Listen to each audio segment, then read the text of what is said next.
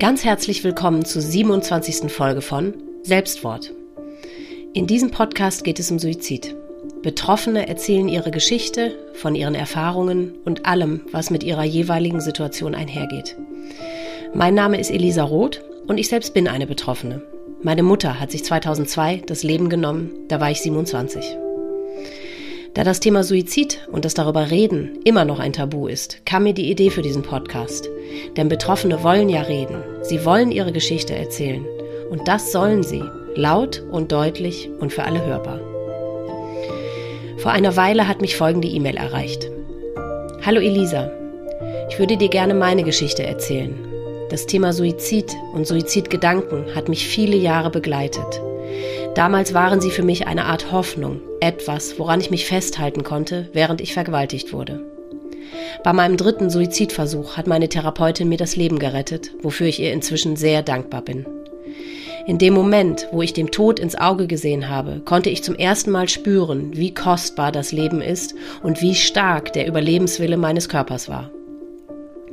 Nachdem ich dann in den Opferschutz gebracht wurde und dort die Möglichkeit hatte, mein Trauma aufzuarbeiten, mache ich Öffentlichkeitsarbeit, um anderen Betroffenen zu zeigen, dass sie nie aufhören sollen, an sich zu glauben. So erstmal die Grobfassung. Ganz liebe Grüße, Jasmin. Aus dieser Mail könnt ihr entnehmen, dass diese Folge anders wird als alle bisherigen, denn Jasmin hat überlebt. Sie hat nicht nur die Suizidversuche überlebt, sondern jahrelang schweren Missbrauch. Um ihre Depressionen und Suizidversuche besprechen zu können, müssen wir ihre ganze Geschichte erzählen. Dabei werdet ihr merken, dass wir damit den hier üblichen Pfad verlassen werden. Ich habe mit Jasmin zusammen lange überlegt, ob dieser Podcast die richtige Adresse bzw. Stelle ist, um auch das Thema Missbrauch und sexualisierte Gewalt zu besprechen.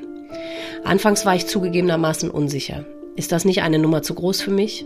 Ist das nicht ein Thema, dem ich niemals gerecht werden kann?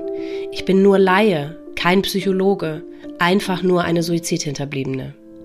Aber ständig predige ich hier in meinen Gesprächen, dass es überall an Empathie und Aufmerksamkeit fehlt, dass die Menschen mehr füreinander da sein, aufpassen und tun müssen. Und jetzt habe ich durch Jasmins Anfrage die Chance, mein Gepredigtes selbst in die Tat umzusetzen, was ich nun mit dieser Folge tue. Ich habe euch im Vorfeld zu dieser Aufzeichnung gebeten, eure Fragen für Jasmin einzusenden. Darunter war auch folgende Nachricht. Ich habe keine Frage an Sie. Sag ihr bitte einfach, wie schön ich es finde, dass sie alles überlebt hat und dass es einen Grund gibt, weshalb sie heute noch lebt. Das kann ich auch nur unterschreiben. Was mir aber sehr, sehr wichtig ist, noch einmal zu betonen. Vergesst bitte nicht, dass jeder Suizid einzigartig ist. Die Antworten, die Jasmin auf unsere Fragen geben wird, sind ihre Antworten.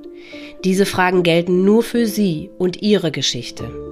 Man kann und darf sie nicht 1:1 anwenden bei unseren Angehörigen, die wir verloren haben.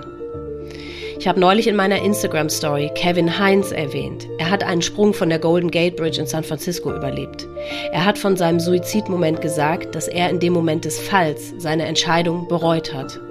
Von meiner Mutter weiß ich aber zum Beispiel im Gegenzug, dass bei ihr genau das Gegenteil der Fall war. Sie hat sich auf das Ende gefreut und die Aussicht darauf hat sie erleichtert. Allein an diesen beiden Fällen seht ihr schon, dass ihr Jasmins Antworten und Erzählungen nicht als die Antworten nehmen dürft, die ihr gerne von dem Menschen hättet, den ihr verloren habt. Bitte habt das beim Hören unseres Gespräches im Kopf. Da es in diesem Gespräch sowohl um Suizid, Depressionen, Suizidversuche als aber auch um Missbrauch geht, sollten Zuhörer, die sensibel auf diese Themen reagieren, lieber vom Hören dieser Episode absehen. Und bevor ihr nun unser Gespräch hört, möchte ich wieder alle Zuhörer bitten, vorab Folge 0 anzuhören. Darin gehe ich auf alle Gefahren, die dieser Podcast mit sich bringt, ein. Und jetzt hört ihr Jasmins und mein Gespräch.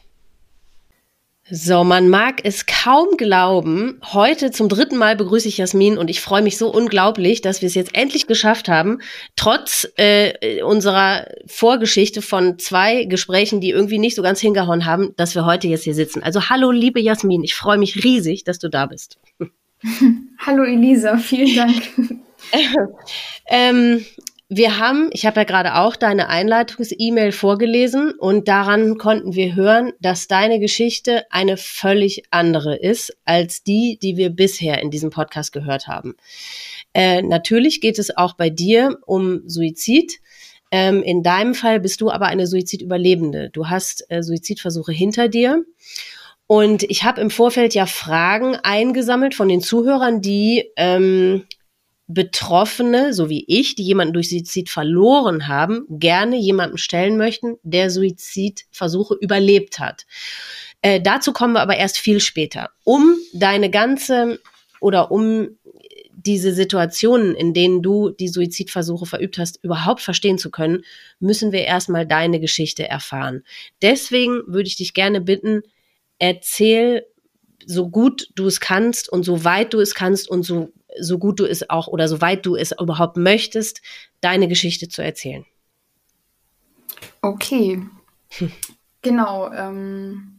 Ja, wie du gerade gesagt hast, ich habe sexualisierte Gewalt hinter mir, was ja auch der Grund dafür war, Suizidversuche zu machen.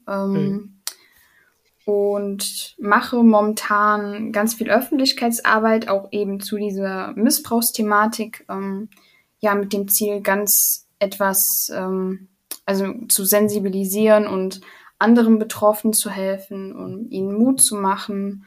Und angefangen hat das, dass ich von klein auf immer wieder hören musste, dass ich zu nichts zu gebrauchen bin und zu blöd bin und eben Störfaktor. Und wenn man sowas permanent hört, nimmt man das irgendwann an sein eigenes an. Also ich habe das tatsächlich irgendwann geglaubt und bin dann auch mit dieser Einstellung dann durchs Leben gelaufen und habe mir nichts mehr zugetraut. Und dann kamen eben diese jahrelangen Übergriffe dazu und irgendwann war ich an dem Punkt, wo ich dachte, okay, mich zu suizidieren ist die einzigste Lösung in einer Situation, in der es scheinbar keine Lösung gibt. Ich hatte irgendwie rund um die Uhr mit Todesängsten zu kämpfen, mit Ohnmachtsanfällen, war hochgradig depressiv und mir schien das eine Befreiung zu sein. Also, dass ich sagen kann, okay, das hier unten ist die Hölle für mich und da oben ist so diese Ruhe, die Freiheit, so keiner tut mir mehr weh, keiner verletzt mich und das war ein Wunsch, der immer größer wurde und ich habe eben nichts anderes gesehen und keinen Ausweg gesehen, außer das eben zu machen. Ich glaube, vielleicht muss man es irgendwie zur Erklärung oder so für meine, ich weiß gar nicht, wie ich sagen soll, Verteidigung lag mir jetzt auf der Zunge das Wort, das ist aber auch Quatsch, weil viele Zuhörer werden sich jetzt wahrscheinlich wundern, das ist ja jetzt ein völlig anderes Thema, als wir das bisher so gewohnt sind. Und wir beiden zusammen haben ja auch tatsächlich überlegt, ne, wie sollen wir das jetzt präsentieren oder in welcher Darreichungsform sollen wir das jetzt überhaupt machen. Ich finde aber allein das, was du jetzt schon gesagt hast, und wir wollen gleich ja noch näher drauf eingehen, das ist ja natürlich, du hast etwas so unvorstellbar Schreckliches erlebt, was natürlich so von Grund auf keine Depression war, so wie viele Suizidenten ja an einer Depression einfach im klassischen Sinne oder klinischen Sinne erkranken. Das hatte bei dir ja nun ganz klar einen Auslöser. Aber dennoch so die Flucht aus dem Leben kann man ja vielleicht doch irgendwie, diese Qualen, die du vorher erlitten hast, die kann man ja vielleicht doch irgendwie mit den Suizidenten, über die wir sonst in dem Podcast sprechen, irgendwie sicherlich vergleichen. Ne? Ich finde, ich tue mich so ein bisschen schwer, weil ich glaube einfach viele Zuhörer werden sich jetzt irgendwie wundern, aber es wird noch im Laufe des Gesprächs einfach klar, warum du so sehr Sinn machst als mein Gesprächspartner und warum wir dir ganz viel Aufmerksamkeit und ganz viel Zeit schenken müssen. Deswegen, du hast diese unerträglichen und unvorstellbaren Situationen innerhalb deiner Familie erlebt oder wo fand das statt? Schwer zu sagen. Also das ging ja über viele Jahre und es gab immer Mittäter, es war immer Menschen, die sich untereinander kannten und deshalb ist es ein bisschen schwierig zu beantworten. Musst du ja auch nicht im Detail. Es geht nur, dass wir halt darum, dass wir verstehen, warum dir auch niemand geholfen hat oder was man hätte tun können für dich oder wer eben nichts getan hat und wer dich, ja, also deswegen gab es irgendwie mal eine Art von Hilfe, die du dir hättest suchen können. Sagen wir mal, ich weiß ja nicht, in welchem Alter das so angefangen hat, aber zum Beispiel in der Grundschule hätte es da irgendetwas gegeben, irgendjemand, der auf dich aufmerksam hätte werden können oder müssen, oder wie warst du als Kind dann? Wie hat sich das geäußert? Oder ja, erzähl mal ein bisschen. Mhm.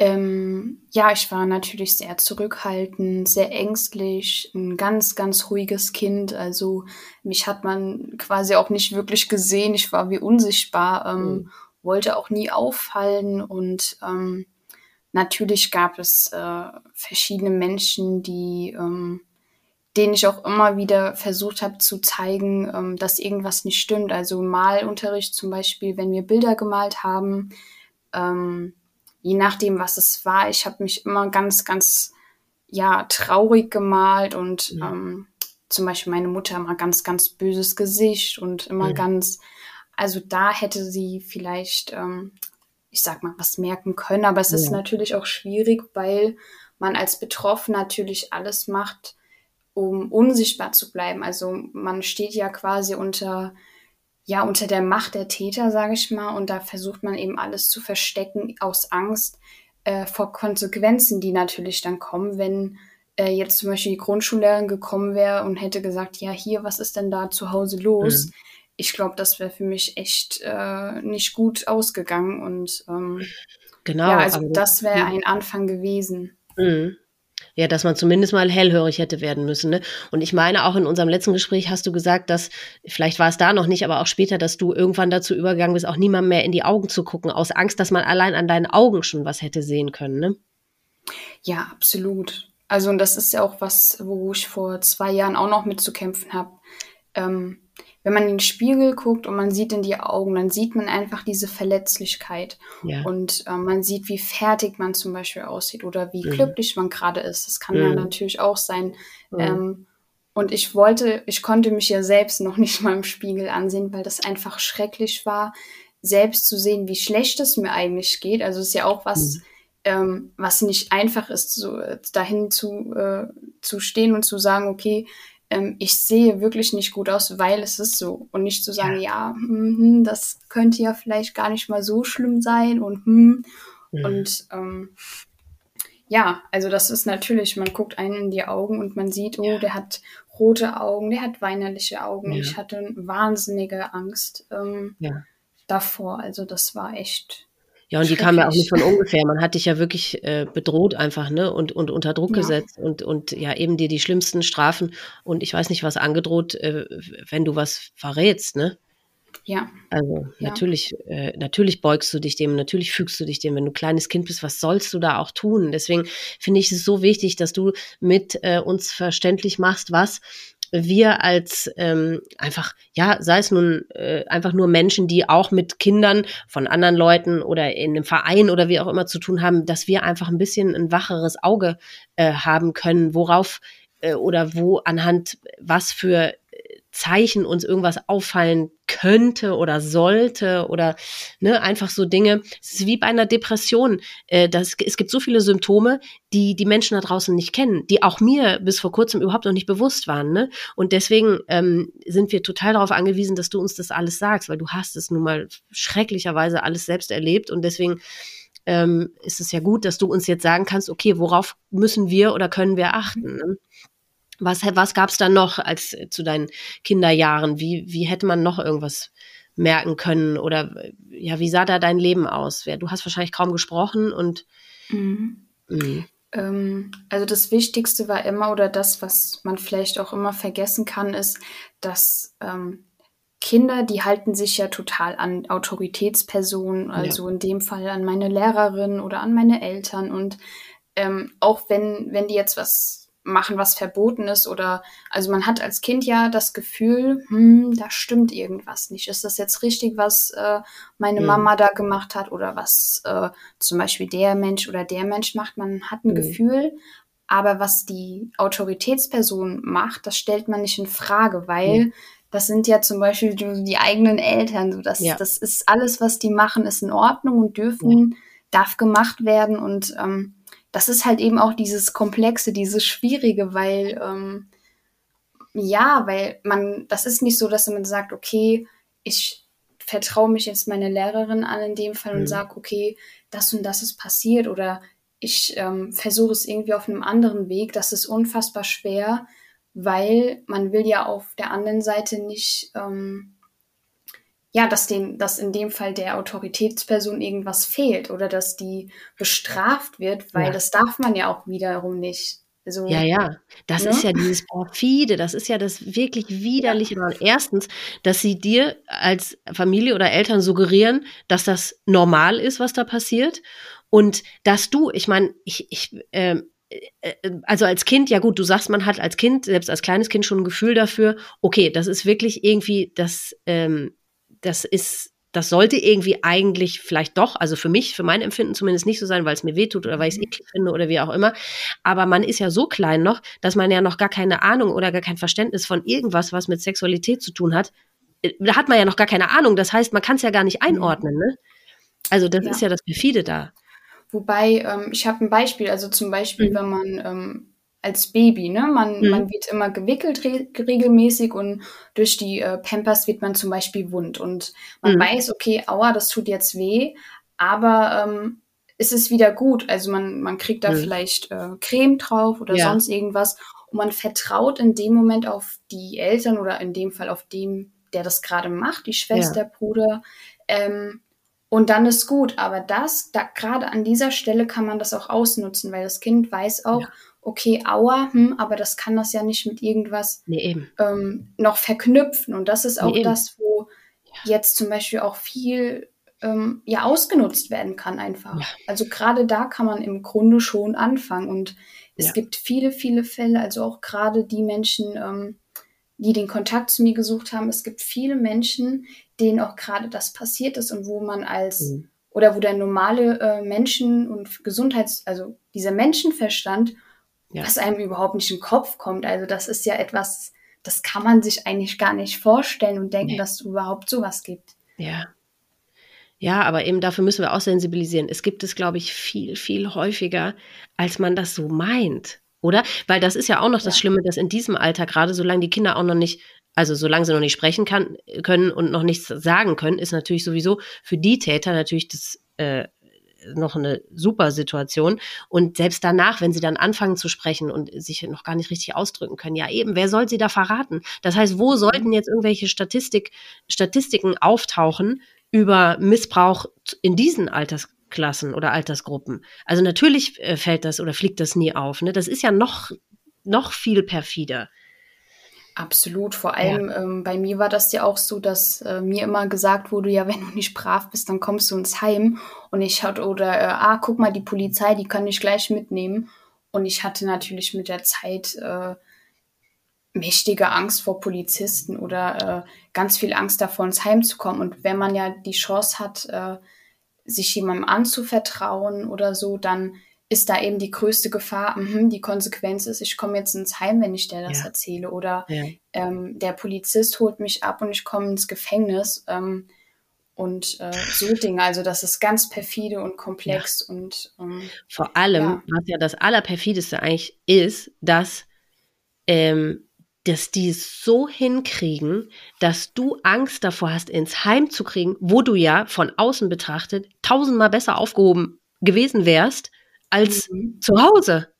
Absolut. Also sie haben es hingekriegt, dass du Angst vor einer Institution hast, wo es dir gut, also sagen wir mal, viel besser gegangen wäre, als da, wo du aktuell warst. Und du hast aber selber dafür gesorgt, dass du da bleibst, wo du bist, obwohl du selber gespürt hast, das bedroht dich in allem, was du bist und was du hast. Also das ist wirklich ganz schlimm. Meinst du denn, du hättest, also wenn du eine Grundschullehrerin gehabt hättest, die irgendwie auf deine Bilder oder auf dein Verhalten oder aufmerksam gewesen wäre und die hätte dich angesprochen, glaubst du aber, du hättest wahrscheinlich nichts gesagt, ne? Ich hätte geschwiegen. Ja. Hätte es irgendwas gegeben in dem Alter, was das Schweigen hätte brechen können auf deiner Seite? Das ist eine gute Frage. Also in meinem Fall wäre es super gewesen. Ich hätte eine Person, die mir Sicherheit gegeben hätte, weil das zu sagen ist das eine, ob man dann auch noch in Sicherheit ist, ist das andere. Ja. Wenn die natürlich damit konfrontiert werden, kann auch ganz schnell mal das Leben Gefahr sein. Also so blöd das jetzt vielleicht klingt, aber das geht, kann auch ganz schnell gehen.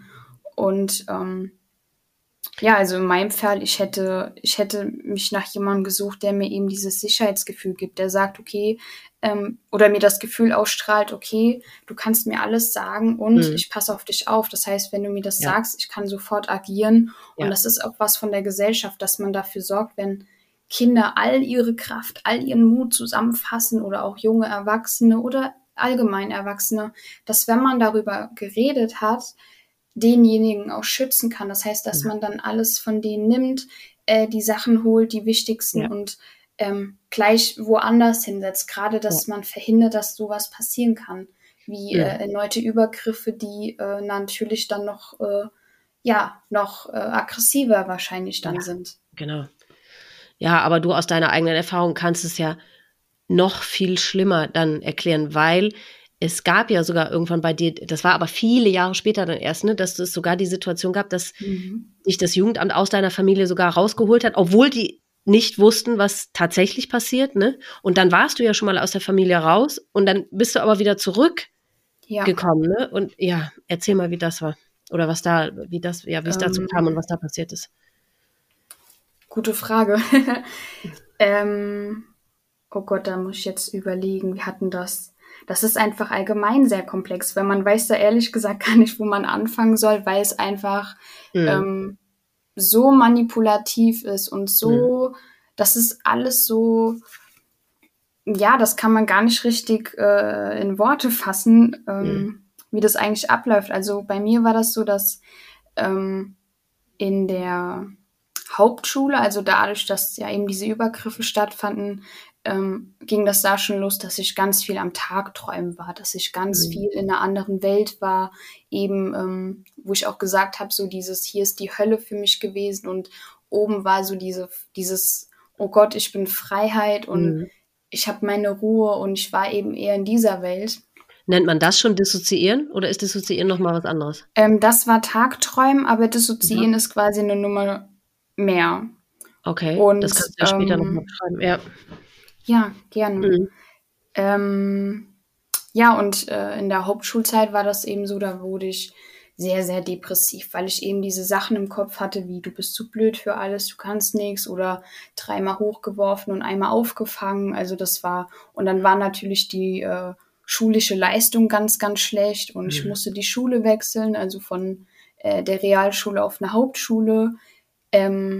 Gar nicht mal, weil ich das nicht konnte, aber einfach, weil ich so überfordert war mit dem allen, weil ich überhaupt nicht wusste, wie ich überhaupt mein Leben gestalten kann und nicht wusste, wer ich bin und das war ganz, ganz schlimm.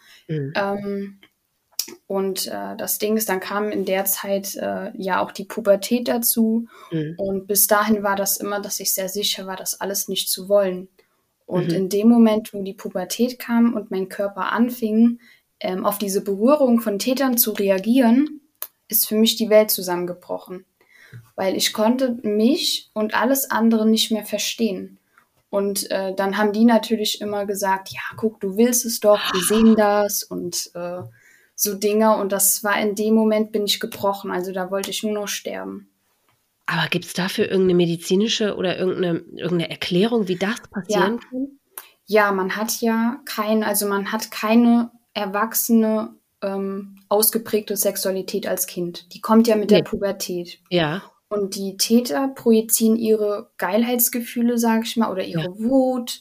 Die projizieren das alles aufs Kind. Also das kann man vielleicht sehen, wenn man jetzt aggressiv ist, das Kind spürt diese Aggression. Ja. Also ob man das jetzt unterschwellig hat oder zeigt. Ja, und so funktioniert das mit Sexualität eben auch. Und ich habe quasi diese Gefühle von den Tätern, die haben die auf mich geworfen und deshalb konnte ich die auch teilweise spüren. Aber als meine eigene Sexualität kam, die Erwachsene, da reagiert der Körper natürlich auf diese natürlichen Reize. Ja. Also im Grunde war das ein ganz natürlicher Prozess. Ja. Aber eben nicht gewollt und das haben die ausgenutzt. Boah, davon habe ich noch nie gehört. Das ist ja nochmal. Boah. Ja. Das spielt einem dann ja zu allem, was dir passiert ist, spielt einem ja dann die Natur oder die Biologie oder wie auch immer dann da auch noch eine Rolle oder macht einem, oh Gott, da, ja. Oh. Ja, im Grunde hat sich das auch genauso angefühlt. Also ich habe mich gefühlt, als wäre ich in einem nie endenden Teufelskreis und alles, was ich mache, ist falsch. Und ich wusste eben auch überhaupt nichts mehr, einfach gerade weil das dann so passiert ist. Ja. Und ich gedacht habe, nee, also ich gebe euch das jetzt nicht. Und umso größer wurde dann der Wunsch zu sagen, okay, also tut mir leid, aber ihr habt die Macht über mich, ihr habt die Kontrolle und wenn ich sage, okay, ich gehe jetzt, dann habe ich die Macht über mein Leben und es ist für mich diese Freiheit und so ist es immer unterschwellig in mir alles gebrodelt, weil ich niemand hatte, mit dem ich darüber reden konnte. Habe dann angefangen, Schmerzen. Ja? Entschuldigung. Ja, nee, sprich weiter, Entschuldigung. Alles gut. Habe dann angefangen, Schmerzmittel zu nehmen und Alkohol zu trinken vor der Schule und mich damit zu betäuben, weil ich durfte ja zum Beispiel nicht raus. Das heißt, ich hatte auch gar keine Ventile. Mir wurde alles verboten und habe das dann erstmal damit kompensiert eine Zeit lang. Wahnsinn. War das nicht auch so, dass man dich, bevor das alles sogar noch war, als du noch jünger warst, dass man dich sogar zum Kinderpsychologen oder zu irgendeinem Psychologen geschickt hat, weil du irgendwie, sagen wir mal, ja, war das nicht sogar noch so? Ja. Also in deiner eigenen Familie, ja, Alter. Also das habe ich auch noch nie gehört. Das ist ja wirklich an Widerlichkeit überhaupt nicht mehr zu überbieten, ne? Also die wissen ja genau, was mit dir los ist und dann schicken die dich auch noch zu einem Psychologen und haben dir natürlich eingetrichtert, ey, wenn du da was sagst, dann ist aber, dann wissen wir auch nicht, was passiert. Also diesen Twist oder das verstehe ich auch gar nicht, wie sie auf die Idee nun, also was hat dann dahinter gesteckt? Hinter dem Vorhaben? Die Sicherheit, absolut die Sicherheit, weil wenn man überlegt, wenn man als Eltern mit einem Kind dahin geht und man weiß, man ist selbst der Schuldige in dem Moment, das ist eine Art Sicherheit, weil man weiß, okay, mein Kind wird darüber nicht reden und der Therapeut, Psychiater rechnet nicht, dass man freiwillig sagt, okay, jetzt, ne? Das ist überhaupt nicht wirklich auf dem Schirm. Also der kann wahrscheinlich dann denken, da ist irgendwas nicht in Ordnung, aber man kommt so schnell leider nicht dahinter. Und das ist auch so, dass wenn man in Therapie geht, ist egal jetzt in welchem Alter und wie das, also in welche Fachrichtung das geht, es ist immer so, dass das für einen selber leichter fällt, erstmal über so kleine Sachen zu sprechen. Also erstmal zu sagen, ja, mir geht's zum Beispiel nicht gut oder irgendwie, aber dieser wahre Grund, also dieser Kern, was in einem tief schlummert, das kommt erst viel, viel später. Also das braucht eine lange Zeit und wirklich, da fällt einem nichts mehr zu ein. Das ist ja, also was du da alles durchgemacht hast, ist einfach nur noch unvorstellbar, wirklich. Ja, und dann ist irgendwann, wie kam denn das Jugendamt dann irgendwie auf den Plan? Das Jugendamt kam, weil in der Schule gab es eine Schulsozialarbeit. Ah. Und an die habe ich mich immer gewandt in der großen Pause. Da haben wir immer Tischkicker gespielt und alles Mögliche. Und da bin ich durch mein Verhalten eben schon sehr aufgefallen, weil was man auch unterschätzt, wenn man das sieht, ist eben, dass man versucht, so unsichtbar zu bleiben, wie es geht, aber das macht einen am auffälligsten. Ja. Und alle sind natürlich fröhlich hin und her gehoppelt und ich saß da ganz ruhig und habe keinen Ton gesagt und war Schultern nach vorn und so eingeknickt und wie ein Haufen Elend fast so. Ja, natürlich. Und, da haben die dann das Gespräch zu mir gesucht und dann habe ich eben auch mit kleinen Dingen angefangen. So, keine Ahnung, heute ist nicht so ein toller Tag. Und irgendwann habe ich gesagt, ich habe einen blauen Fleck oder so. Oder die haben das gesehen. Mhm. Also ich bin im Sommer zum Beispiel immer mit Pullover und dicker Jacke rumgelaufen, um alles zu verstecken. Ja, und allein war das natürlich schon jedem, der noch nicht mal ein waches Auge hatte, allein das muss doch schon jedem auffallen. Ja, aber da ist auch zum Beispiel das Schwierige ist eben, dass wenn man seine eigenen Gefühle wie Wut, Trauer, Freude, wenn man das selbst nicht zu 100% ausleben kann und kein oder ein Ventil hat, dann ist es auch schwer, das bei anderen zu sehen. Ja. oder irgendwie dann das aufzufangen. Und das war in dem Fall eben auch. Und so hat sich das hingezogen, bis ich gesagt habe, meine Mutter hat mich geschlagen. Das waren bestimmt 2 Jahre. Also das war, da war ich schon länger auf der Schule. Und dann kam auf jeden Fall irgendwann das Jugendamt und dann habe ich natürlich auch darüber geredet, dass dass ich depressiver war, echt offensichtlich. Und dann haben die einen Hausbesuch gestartet mit mir im Auto und sind zu meiner Mutter gefahren. Und da war alle Friede, Freude, Eierkuchen, ne? Meine Mutter sehr, sehr besorgt. Ja, kaum waren die weg, habe ich bereut, einen Ton überhaupt gesagt zu haben. Das war ganz, ganz schlimm. Also die ist da, hat da ein Küchenmesser genommen, mich in eine Ecke gedrängt und so Dinge. Und irgendwann war dann ein Punkt, wo, also ich hatte da in dem Moment eben auch schon mit Flashbacks zu kämpfen. Das heißt, ich hatte in meinem Kopf eben diese Missbrauchsbilder oder ich hatte Bilder in meinem Kopf von meinen Tätern. Und da gab es zum Beispiel eine Situation, da war ich in der Bushaltestelle und hatte ein Flashback, also ich hatte in meinen Gedanken oder vor meinen Augen quasi einen meiner Täter und da kam gerade ein Auto gefahren. Ja. Und aus Angst und Panik, dass gleich wieder was passiert, bin ich losgelaufen und vors Auto. Und hatte so eine verschobene Wahrnehmung und meine eigenen Gefühle, ich habe mich total leer gefühlt, dass ich auch gar nicht überlegt habe und gar keine Chance hatte zu gucken, wie sind das eigentlich für andere, wenn ich das jetzt mache. Ja, das war ja mehr oder weniger ein Reflex des Körpers, ne? Ja. Also, ja, einfach ein Reflex. Genau. Ja. Ja. Genau. Und damit fing das zum Beispiel an, also dass ich quasi, Flashbacks hatte, Tagträumen, dissoziative Störungen, also total abgedriftet, das ist so, kurz bevor man einschläft, so ungefähr fühlt sich das an oder kurz nachdem man wach geworden ist. Also so total, man ist körperlich anwesend, aber seelisch ist es so, irgendwie wie so verschwommen. Man nimmt gar nichts so richtig auf und wahr. Und dann gab es eine Situation, da war ich in meinem Zimmer und auf der Fensterbank und habe nach oben geguckt und habe eben diesen Wunsch gehabt, ach, wie schön wäre das jetzt, da oben zu sein und Frieden und Freude und ich kann endlich der sein, der ich bin und mich nicht mehr verstellen, nicht mehr funktionieren. Ja. Und hatte einen ganz schlechten Tag und habe dann gedacht, okay, ich mache das jetzt und bin dann vom Fenster gesprungen. Und da ist Gott sei Dank jetzt nichts passiert, aber das war so quasi irgendwie der zweite Versuch. Und da warst du dann. Ja, Entschuldigung, ich habe immer 1000 Fragen, aber ich will dich auch nicht unterbrechen, ja? Red alles weiter. Gut, das kann ich super verstehen bei dem Thema. Ja.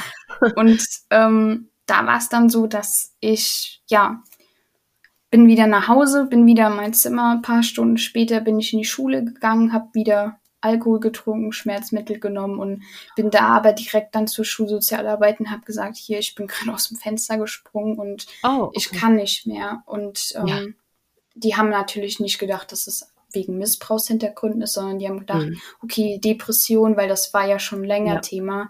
Und jetzt war eben der entscheidende Punkt da. Und haben dann meine Eltern kontaktiert, haben das Jugendamt kontaktiert. Dann bin ich zum Hausarzt gegangen, habe mit dem geredet. Das war zum Beispiel jemand, den ich mochte. Also so der einzige Mann, wo ich gespürt habe, okay, der tut mir nichts und ich kann mich öffnen. Also der wusste, dass da irgendwas überhaupt nicht stimmt, aber was genau konnte er jetzt auch nicht irgendwie greifen und das war so das erste Mal, wo ich dann in eine Klinik kam für 12 Wochen. Wegen Depressionen, aber in Anführungszeichen. Genau. Und selbst da, also die Klinik, das hat mir gut getan, das hat mir geholfen und ich bin auch wesentlich stabiler raus, aber es hat vielleicht einen halben Tag gedauert und ich war wieder in dem Loch, weil ich wieder in den Händen meiner Täter war. Na eben, ich wollte gerade sagen, dir ging es da gut, weil du mal 12 Wochen nicht zu Hause warst. Also das ist ja klar. Ja. Aber eben behandeln, in dem Sinne konnte man dich da ja sicherlich gar nicht, weil auch da hast du wahrscheinlich wieder nichts gesagt, oder doch? Nee. Ja, siehst du? Nee. Oh Gott, und dann entlassen die dich wieder nach Hause. Aber es gab den Verdacht, das war, ich glaube, das war eine Kunsttherapie oder Gestaltungstherapie. Mhm. Da habe ich wieder ein Bild gemalt und das war sehr auffällig. Also da war eine Vermutung da, aber das wurde nie thematisiert. Also die haben mich, glaube ich, einmal gefragt und da habe ich natürlich Nein gesagt und dann war das da auch erledigt. Und was war das für eine Klinik? Also wofür war die ausgelegt? Wer sind da die Patienten? Das war eine Kinder- und Jugendpsychiatrie. Ja, gut. Aber da würde man doch denken. Also ich weiß ja nicht, was da für Kinder und für Jugendliche hinkommen. Aber dass da keiner... Also wie kann das denn sein, dass dich da einmal einer fragt und natürlich sagst du nein. Mhm. Und dass es dann damit erledigt ist? Ich bin einfach nur noch fassungslos. Also das sagt doch schon der normale, der logische Menschenverstand, dass ja, vermutlich wird dieses Kind auch noch 800 Mal Nein sagen, aber ich muss am Ball bleiben und ich muss irgendwie versuchen, das vielleicht durch eine, was weiß ich, für eine Therapie oder für Maßnahmen oder so irgendwie rausfinden. Das ist doch, und dann entlassen die dich wieder nach Hause. Das, ja, aber ich denke auch manchmal, dass es vielleicht auch so ein bisschen dieses Sehen und nicht sehen wollen. Ja, natürlich. Ja gut, aber ausgerechnet die, also weißt du, dass irgendwelche Lehrer oder so denken, ach Gott, ich will mich da jetzt auch nicht zu sehr mit beschäftigen, weil nachher, werden die noch bedroht, was weiß ich, was so einem Lehrer dann da selber passieren kann, ja, dass denen das vielleicht zu viel ist, okay. Aber ey, eine Klinik, die sind ja nun mal dafür da. Ja. Also die sollten sich möglichst im besten Fall nicht davor scheuen, sich Arbeit zu machen. Also das fehlt ja gerade noch, ne? Ja. Ach du liebe Zeit, ja, okay. Und aber auf deine Suizidversuche, ja gut, du hast es wahrscheinlich auch niemandem, ach so, ja doch, du hast irgendwie, dass du aus dem Fenster da dich fallen das Ohr gesprungen wird, das hast du gesagt dann da in der Schule, aber sonst hat man das gar nicht weiter thematisiert, dass du diese Suizidversuche dahinter dir hast. Nee, also was danach eben auffällig war, ich habe mich zum Beispiel selbst verletzt an den Armen, aber nachdem ich das gesehen habe, dass es eine Mitschülerin auch gemacht hat. Also das war quasi, die macht das auch und ich versuche das jetzt mal. Also das war so das, wo ich gedacht habe, okay, vielleicht ist das ein Ventil und ich habe das dann angefangen und man hat natürlich gesehen, ich war depressiv. Man hat auch immer mal gesehen, wenn ich dann Verband drum hatte, so ganz durch den Pulli durch, also wenn er natürlich weiter offen war so und das gab's schon und gefragt, ob alles okay ist und zeig mal und so. Aber ich meine, also dieses Kernproblem, das war nie sichtbar. Mhm. Also das ist, und was mir eben auch noch eingefallen ist, was ich zum Beispiel super wichtig finde, dass die meisten, also ich würde mal jetzt sagen, die meisten Täter selbst auch Opfer waren, nur die haben eben ihr Trauma nicht aufgearbeitet und haben als Ventil dafür, weil wenn man dann zum Beispiel Kinder kriegt, dann spiegeln Kinder einem ja das Verhalten, das man selber als Kind hatte zum Beispiel oder eben nicht hatte. Und das löst ganz, ganz viel aus oder kann viel auslösen. Und dann projiziert man das eben dann in dem Fall auf das Kind. Ja. Und dann war das ja... Bei mir zum Beispiel so, dass ich auch, also ich bin auch sicher, dass meine Täter natürlich auch irgendwie Selbstmordgedanken hatten. Also da bin ich sicher. Und diese ganzen Gefühle, die hatten, haben die auf mich geschmissen. Und für mich war es irgendwann auch schwer zu wissen, was sind jetzt eigentlich meine Gefühle und was sind die Gefühle, die ich haben soll, weil ich durfte ja nicht weinen und nicht lachen und nicht schreien und gar nichts. Also ich war sehr monoton und wie ein Blatt Papier so ungefähr. Ja. Und ich denke, dass ich von denen natürlich, habe ich das dann auch alles so mitgetragen. Also das habe ich auch richtig gemerkt. So wenn ich wieder alleine war, dann war ich so ein bisschen wieder mehr ich selbst und hatte meine Gefühle. Aber wenn ich dann mit denen zusammen war, das war wie ein Gefühlscocktail sozusagen. Ja. Und das, was man als Betroffene hat, ist quasi so ein Selbsttötungsprogramm. Also das eine, wo ich gesagt habe, so dieses, du bist blöd, du kannst nichts und so dieses. Und auf der anderen Seite sind das eben die Gefühle der Täter, die man dann auch noch auf sich hat. Ja. Und dann ist es auch eben schwer, das auseinanderzuhalten. Mhm. Ja. Aber ich bin so voller Bewunderung und voller Hochachtung vor dir, wo du die Kraft immer hergenommen hast und auch heute natürlich besonders hernimmst, also dass du es nicht noch 500 Mal mehr versucht hast und immer wieder und immer weiter. Wir kommen gleich zu deinem 3 Suizidversuche hattest du insgesamt, glaube ich, ne? Und der 3. war auch, glaube ich, der ernstzunehmendste. Ja. Glaube ich, ne? Ja. Aber genau, und dann zu deinem, wie du alles ins Positive gewandelt hast, da reden wir gleich drüber. Genau, wenn du magst, kannst du dir mal von diesem oder wie es zu dem 3. Versuch dann gekommen ist oder wie das alles aussah, erzählen.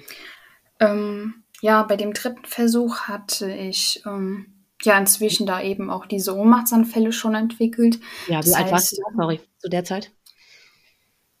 Boah, da war ich 18, 19. Mhm.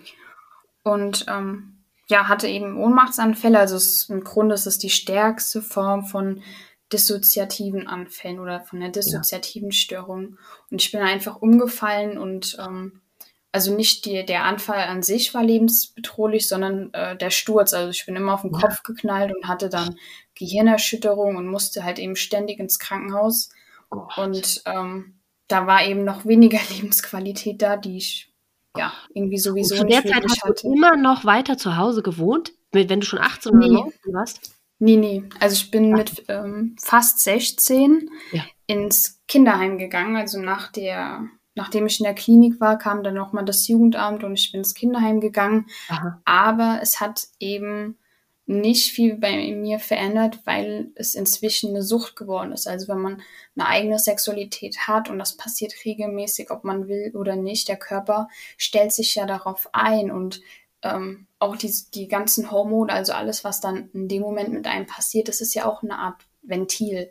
Ja. Und ich war ja im Grunde schon abhängig davon. Also es hat es nicht besser gemacht. Die Täter mussten quasi nichts mehr machen, weil die hatten mich trotzdem im Griff, weil ich jetzt in dem Moment diejenige war, die auf die zugegangen ist. Und ich hatte ich konnte überhaupt nicht anders. Also das ist echt wie eine Sucht gewesen. Das habe ich noch nie gehört. Ja. Dass die so rückwärts gehen kann dann.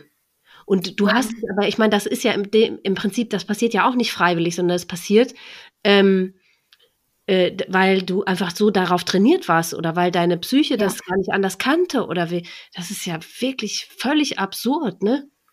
Absolut, absolut. Und das ist natürlich auch der Grund, warum viele zum Beispiel dann in die Prostitution gehen. Also natürlich stehen da auch andere Menschen dahinter, die natürlich auch ganz, ganz viel Druck machen. Das ist auch ganz, ganz schlimm, aber das ist zum Beispiel ein Weg, der natürlich dazu führen kann, dass sich sowas dann entwickelt. Und bei mir war das die Sucht und das war echt, das war ganz schlimm. Und dann hatte ich ja in der Zeit nach der Schule auch eine Ausbildung angefangen als Altenpflegerin. Und ich hatte da zum Beispiel in der Pflege gar keine Probleme, weil ich das so gut verdrängt habe. Ja. Und da kamen dann die Ohnmachtsanfälle. Also nach einem halben Jahr musste ich die Ausbildung abbrechen. Oh.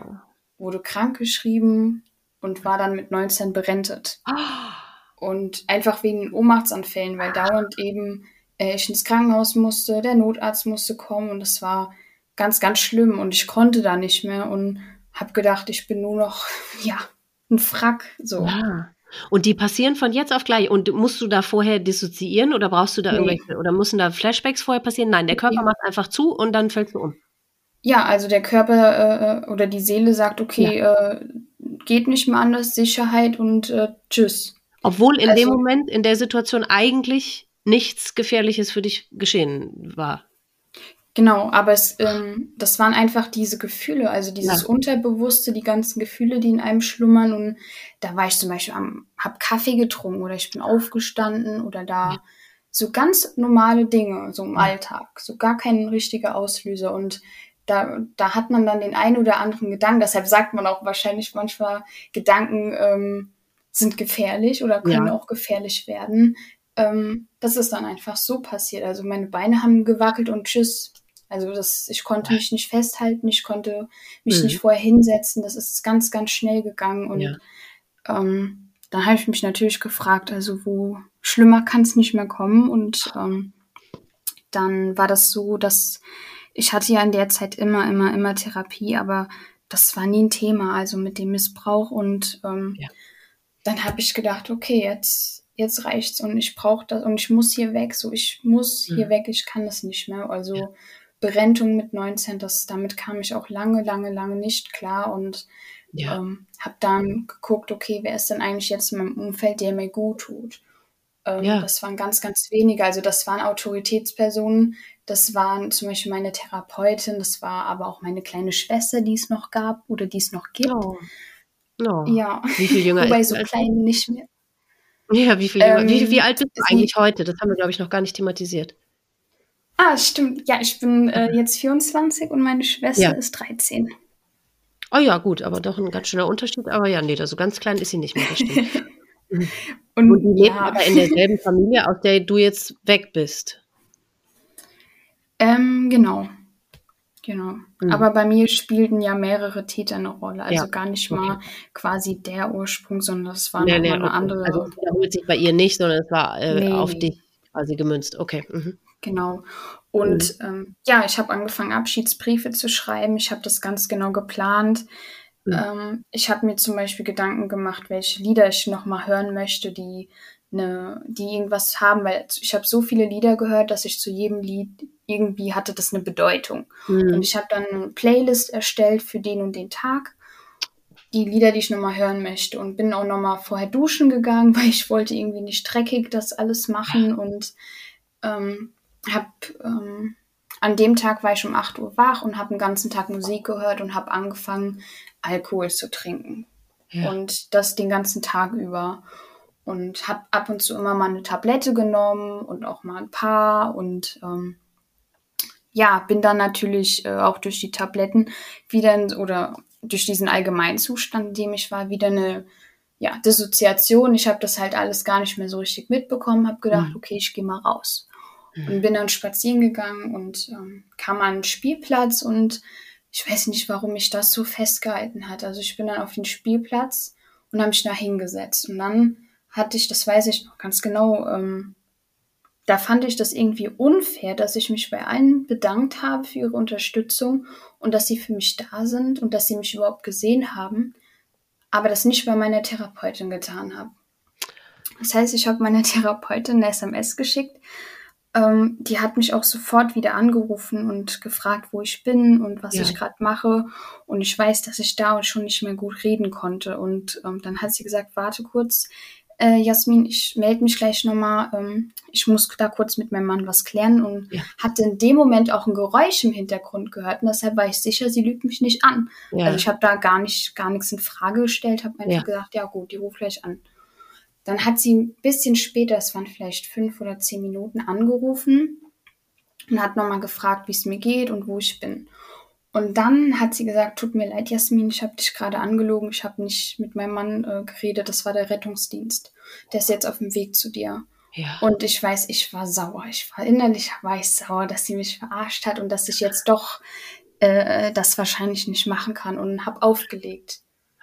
Und sie hat mir dann eine SMS geschickt und ich habe sie gelesen, aber nicht geantwortet, weil ich so überfordert war, auch in dem Moment. Ich habe auch nicht mehr richtig gesehen. Das war irgendwie handlungsunfähig so. Und habe dann irgendwann das Handy losgelassen, weil ich einfach mich überhaupt nicht mehr halten konnte. Also ich habe gesessen, aber der Boden war irgendwie weg, so das hat gewackelt und mir wurde dann schwarz vor Augen und ich weiß, dass ich gelegen habe dann. Mhm. Also das, und dann weiß ich als nächstes eben, dass ich die Augen aufgemacht habe, beziehungsweise, nee, die Augen waren zu, aber ich habe was Helles gesehen. Mhm. Und ich habe noch überlegt, okay, ist es jetzt der Himmel oder nicht? Und dann habe ich die Augen ein bisschen aufgemacht und da standen lauter Ärzte und Krankenschwestern um mich rum. Mhm. Und das Licht direkt über mich und es hat ganz viel gepiepst und alles. Und da habe ich direkt gewusst, okay, Intensivstation. Mhm. Ja. Und was hast du in dem Moment gedacht? Scheiße, habe ich nicht geschafft. Oder hast du dich gefreut? Nee, das ist schwierig zu sagen, weil ich war ja so in Trance und ich habe mich so leer gefühlt, das konnte ich gar nicht wahrnehmen. So. Aber ich war eben auf der Intensivstation dann erstmal und wie mein Zustand besser war, kam... Ich weiß nicht mehr, wer das war. Es war so ein Fahrdienst und die haben mich dann abgeholt und haben mich dann in die Psychiatrie gefahren. Okay.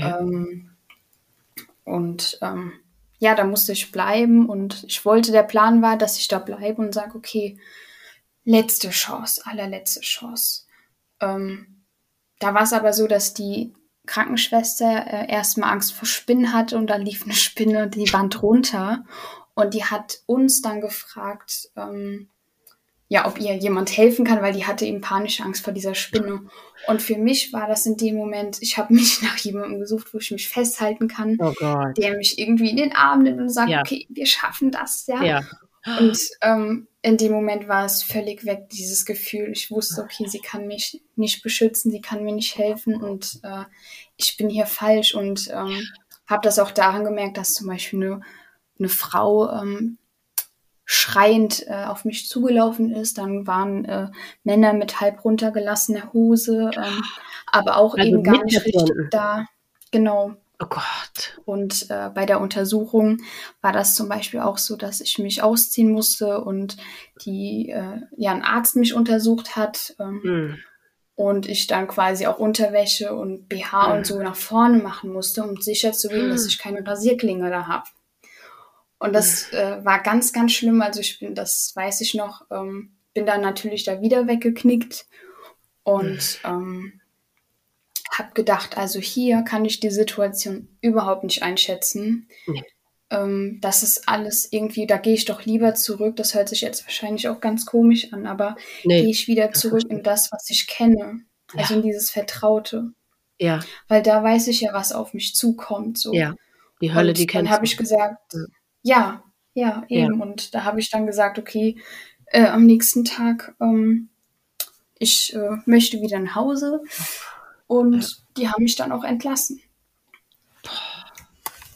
Einen Tag nach so einem Suizid, da hat sonst keiner mal irgendwie nachgefragt oder sich gekümmert oder mal ein Gespräch gesucht, nur weil, wenn du selber sagst, ich möchte nach Hause. Ja, wobei, also die hätten mich nicht entlassen müssen, aber sie haben es getan, weil ich habe natürlich gelächelt und habe mich geschminkt und wie die mich gesehen haben, also der Unterschied zwischen man ist geschminkt und man ist nicht geschminkt ist ja auch manchmal ein bisschen und und habe gesagt, ich hatte Jahrestag und es war einfach zu viel und das war total blöd und ich will nach Hause und habe dann ein Foto noch von meiner Schwester gezeigt und mir und gesagt, ich vermisse die und so. Und das war ganz schlimm. Und also für mich war dieser Tag auch richtig schlimm, weil das war auch irgendwie so, also ich musste zum Beispiel auch im Flur schlafen, auf einer Matratze. Was? Und mich alle zu Hause oder in der Klinik? Nee, dann in der Klinik, in der einen Nacht. Und mich alle 15 Minuten melden. Ach so, wegen weiterer Suizidgefährdung oder was?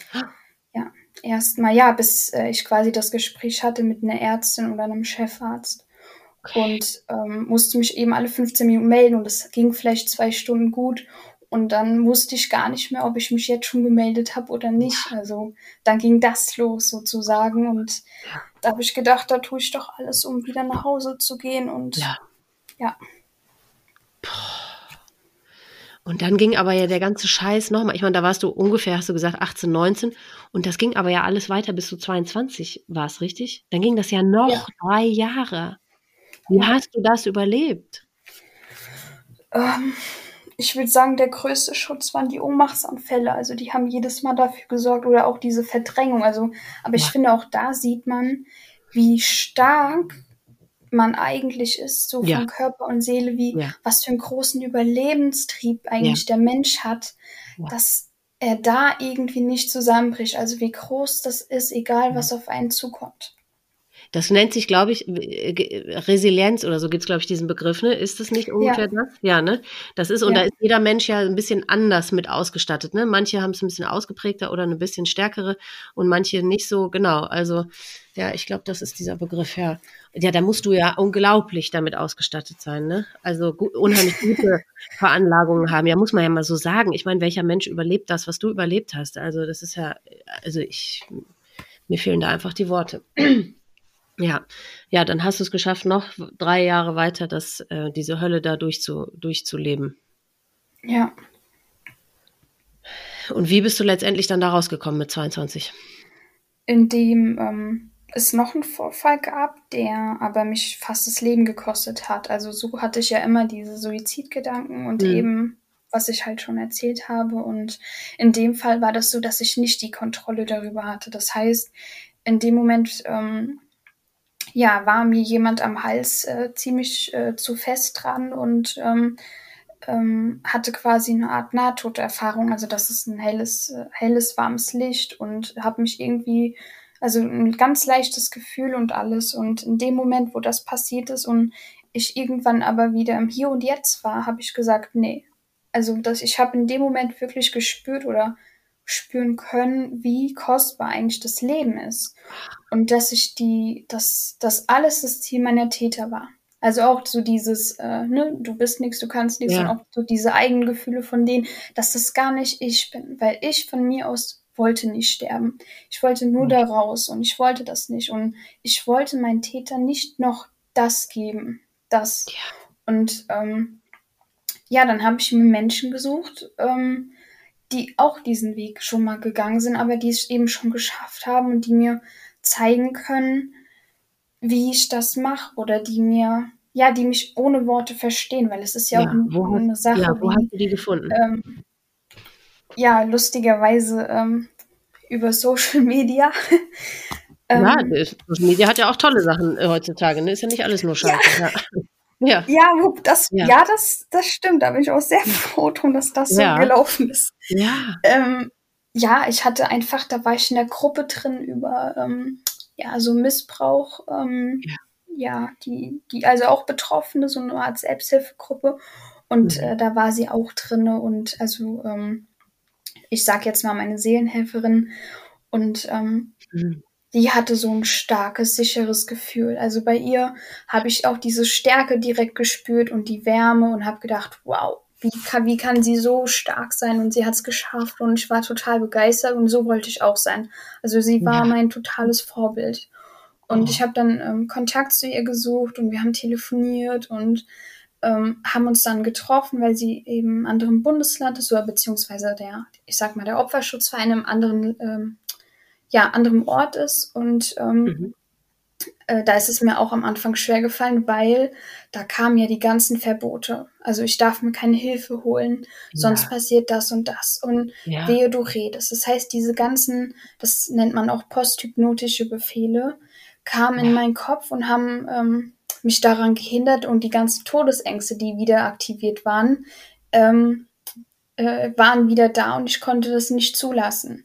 Und ich hatte dann einmal die Chance, in den Schutz zu gehen und bin wieder zurückgefahren, weil dieser Druck so stark war, beziehungsweise das ist so eine unsichtbare Nabelschnur. Ja.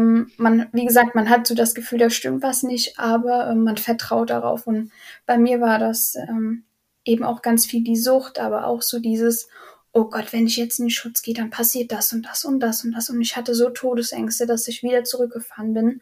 Und dann ist eben diese Situation, also dann war ja diese Situation und ich hatte dann irgendwann nochmal die Chance.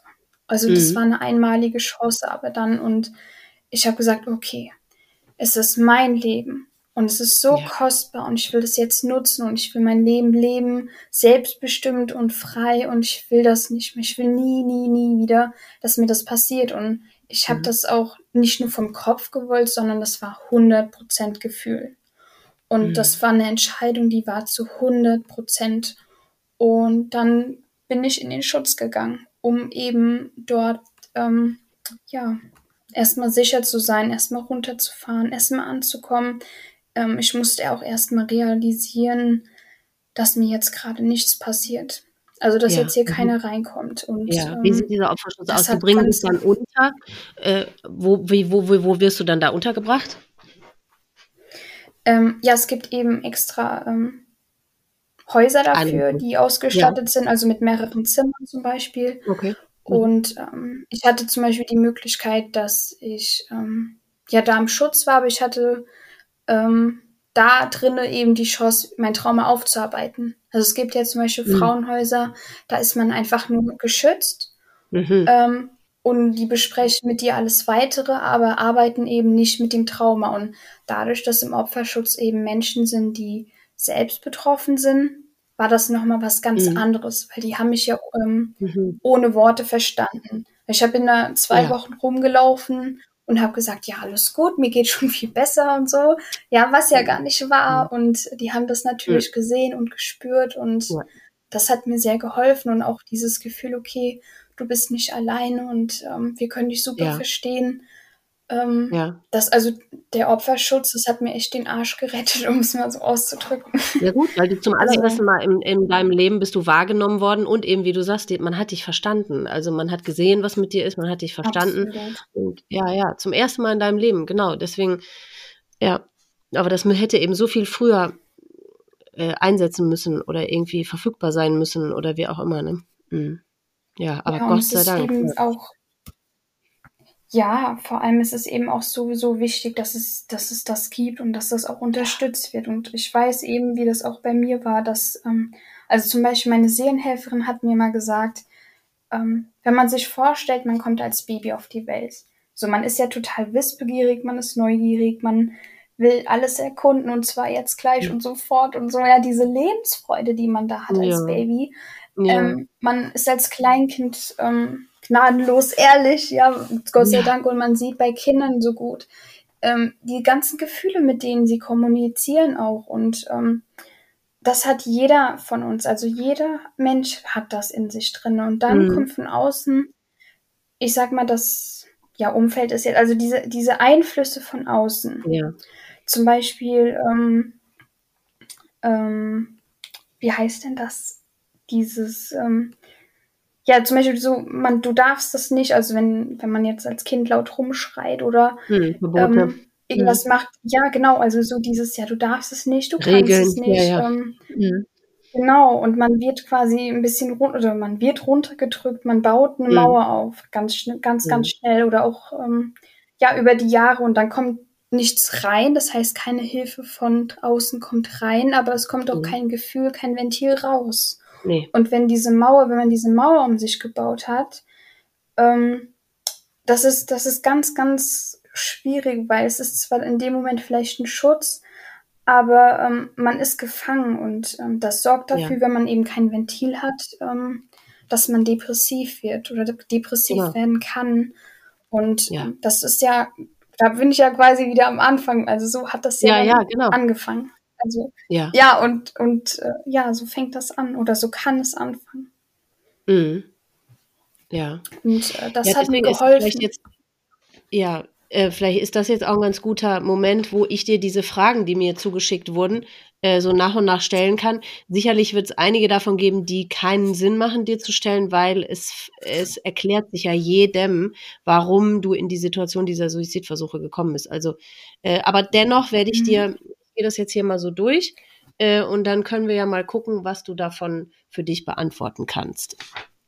Die sind jetzt auch in keiner bestimmten Reihenfolge, also ich habe die nicht großartig geordnet. Zum Beispiel, was hast du im Moment oder ganz kurz vor dem Moment des Suizidversuchs gedacht oder hast du an gar nichts gedacht? Hast du ja eigentlich beantwortet, ne? Ja, wobei ich habe auch an meine Schwester gedacht.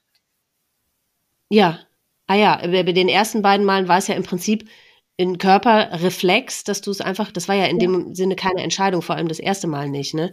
Und beim letzten Mal, hast du an deine Schwester gedacht. Warum nimmt man keine Hilfe mehr an, bevor man sich dazu entschließt, seinem Leben ein Ende zu setzen? Hast du aber man konnte dir nicht helfen, oder? Ja, und vor allem ist es eben auch schwer, Hilfe anzunehmen, wenn man den Glauben an sich selbst verloren hat. Also wenn man selber nicht mehr daran glaubt, dann ist es eben auch schwer, nochmal diesen Schritt zu gehen. Mhm. Hast du denn irgendwie, weil du sagst, du hast an deine Schwester hast du gedacht, aber hast du darüber nachgedacht, was das mit ihr machen könnte, wenn du jetzt gehst? Was das für Konsequenzen für sie oder für Auswirkungen auf sie haben könnte? Nee, aber auch weil ich dazu überhaupt nicht in der Lage war. Ja. Aber aufgrund des Alkohols und der Tabletten, oder aufgrund dieser Situation, in der du einfach warst. Depressionen, wenn man es so nennen darf. Ja.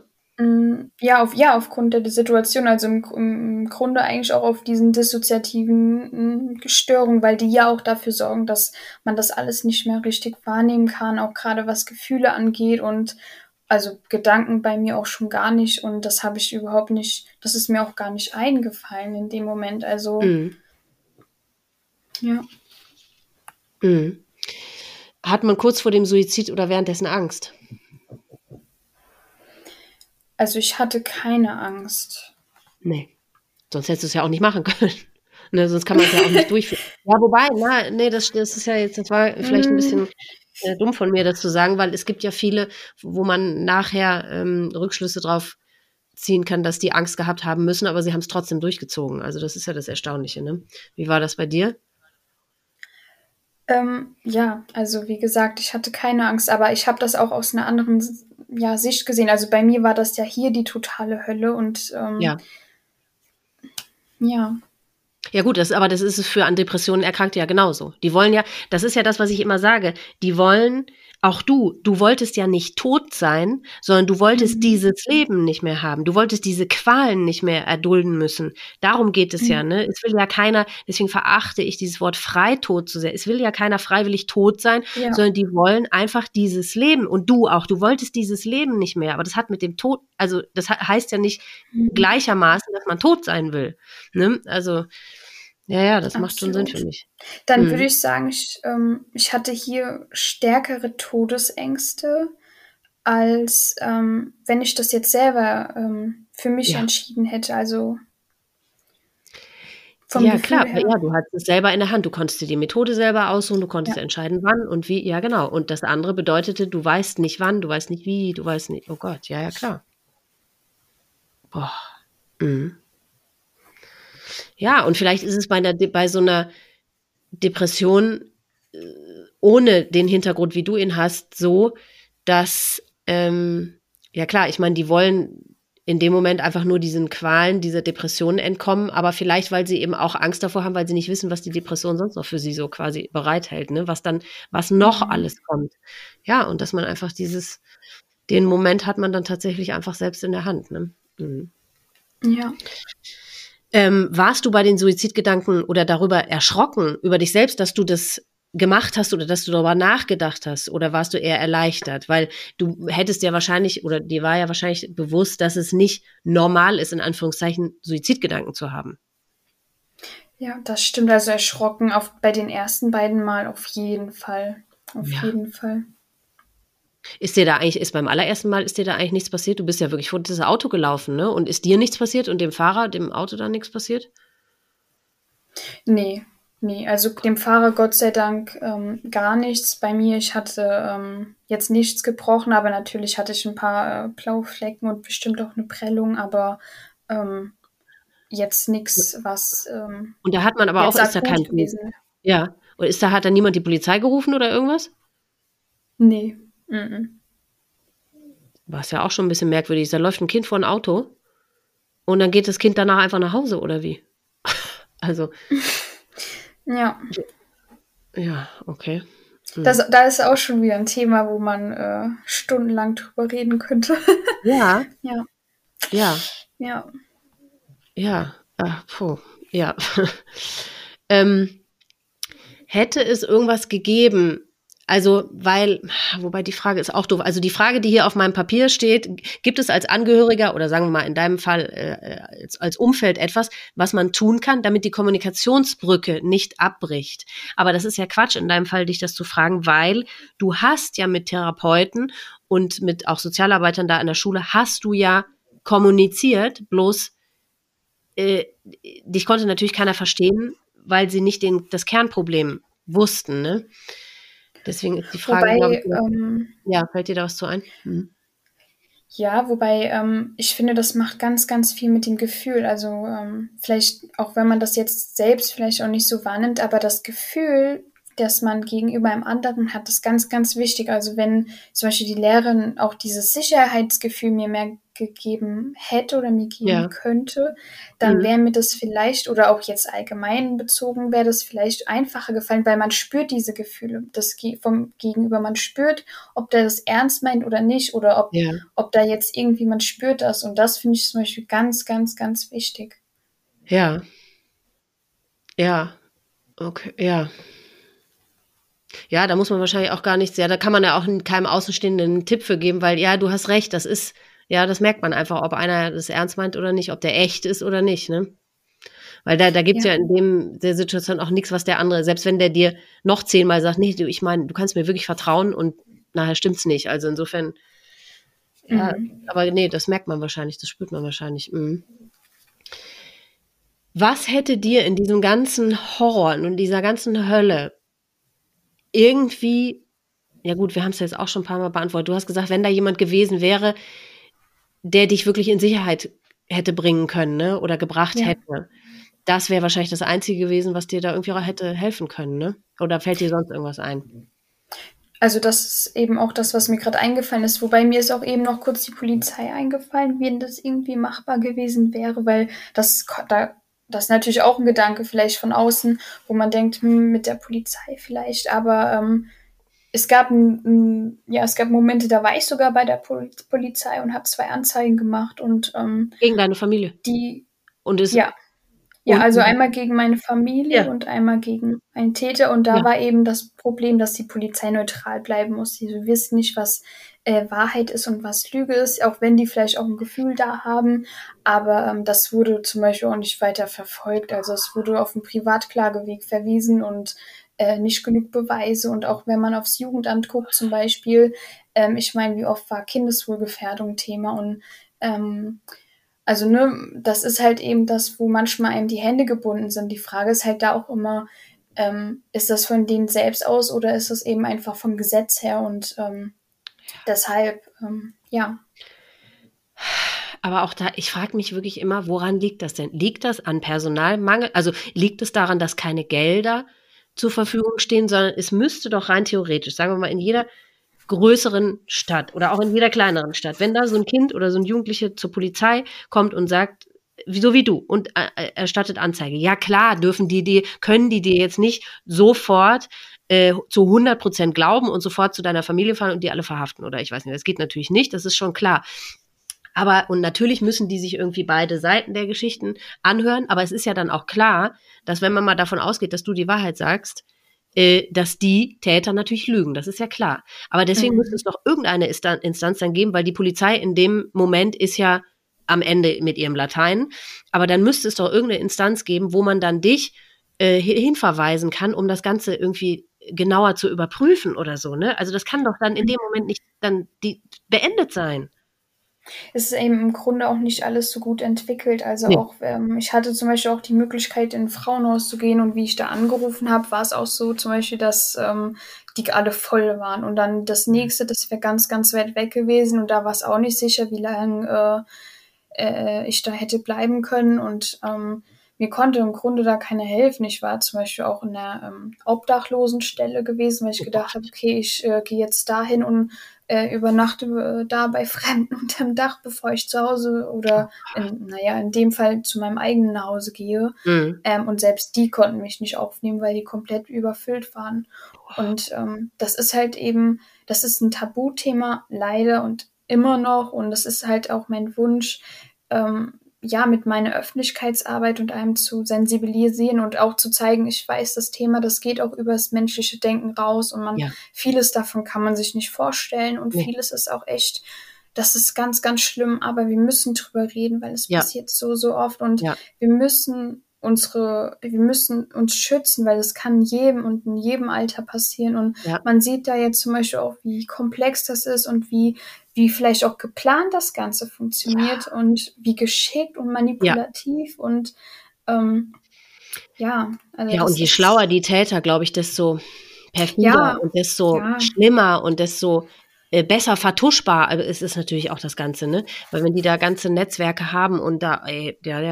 vor allem, die haben ja auch gar keine Angst. Also ich meine, hatten gar keine Angst, bis sie gemerkt haben, okay, jetzt meint sie es aber ernst und deshalb haben die dann ihre ich sag mal, Bedrohung für mich gesteigert, das, was sie dann gemacht haben, um mir zu zeigen, nee, also, aber die hatten in dem Moment Angst. Und wenn die aber von Grund auf schon Angst haben oder denken, das könnte rauskommen und guck mal, wie stark jetzt die Gesellschaft ist oder so, dann trauen die sich das gar nicht. Und bei mir ist es so, ich habe inzwischen ein gutes Sicherheitsnetz mir aufgebaut. Ich habe ganz, ganz tolle Menschen an der Seite, die zum Teil auch in der Öffentlichkeit stehen, die Vereine leiten, die das und das machen, und je mehr ich quasi auch Präsenz zeige, umso klarer mache ich mein Statement. Also das heißt, wenn mich jetzt einer angreift oder ich mache genau deutlich, die wissen das auch, ich handle sofort und ich agiere sofort und mir rückt mir quasi keiner mehr auf die Pelle und die trauen sich das gar nicht. Aber und das ist auch ein Schutz in dem Moment. Aber passiert ist denen bis heute nichts?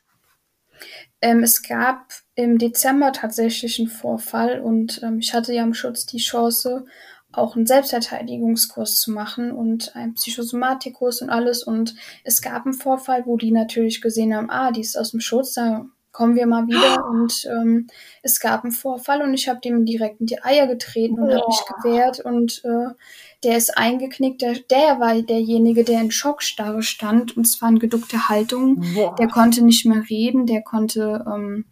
da musst du aber hart zugetreten haben, ne? Gut.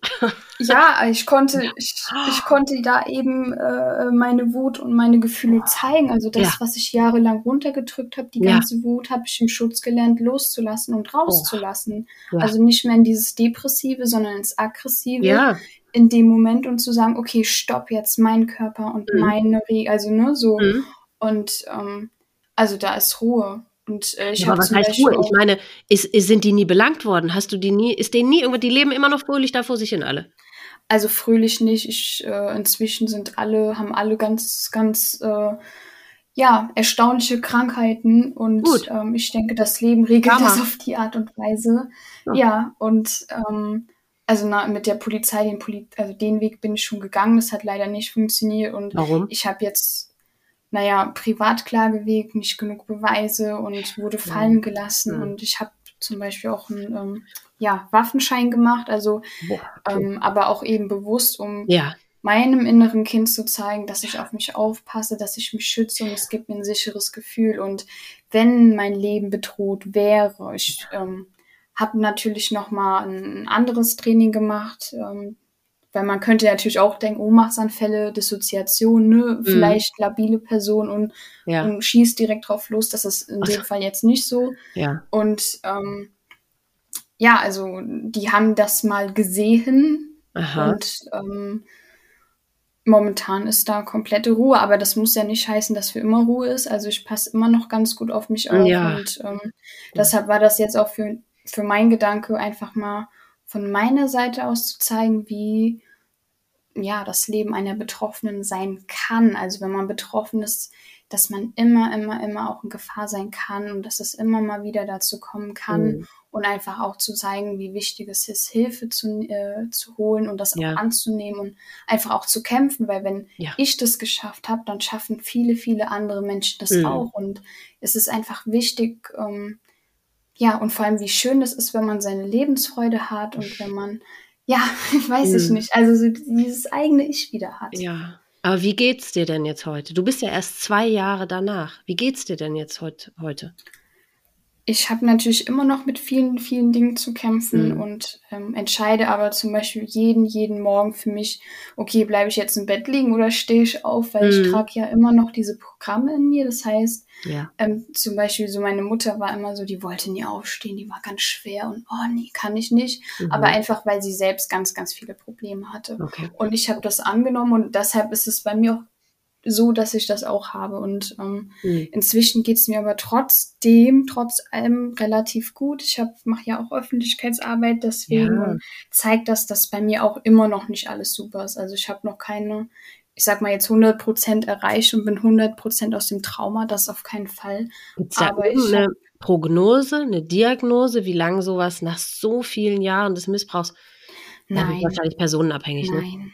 Nein, aber man muss halt dranbleiben und immer arbeiten und kämpfen und es ist ein steiniger und harter und sehr intensiver Weg, aber er ist so wichtig und wertvoll. Ja. Und ich habe zum Beispiel überhaupt keine Ohnmachtsanfälle mehr. Wow. Und also ich war früher auch bulimisch und ich habe keine Bulimie mehr. Oh. Ich habe keine schweren Depressionen mehr und ich bin da völlig frei inzwischen, einfach weil ich nochmal durch diese ganzen schrecklichen Dinge durchgegangen bin, aber bewusst. Ja. Und der Opferschutz, das hat mir echt mein Leben gerettet. Toll.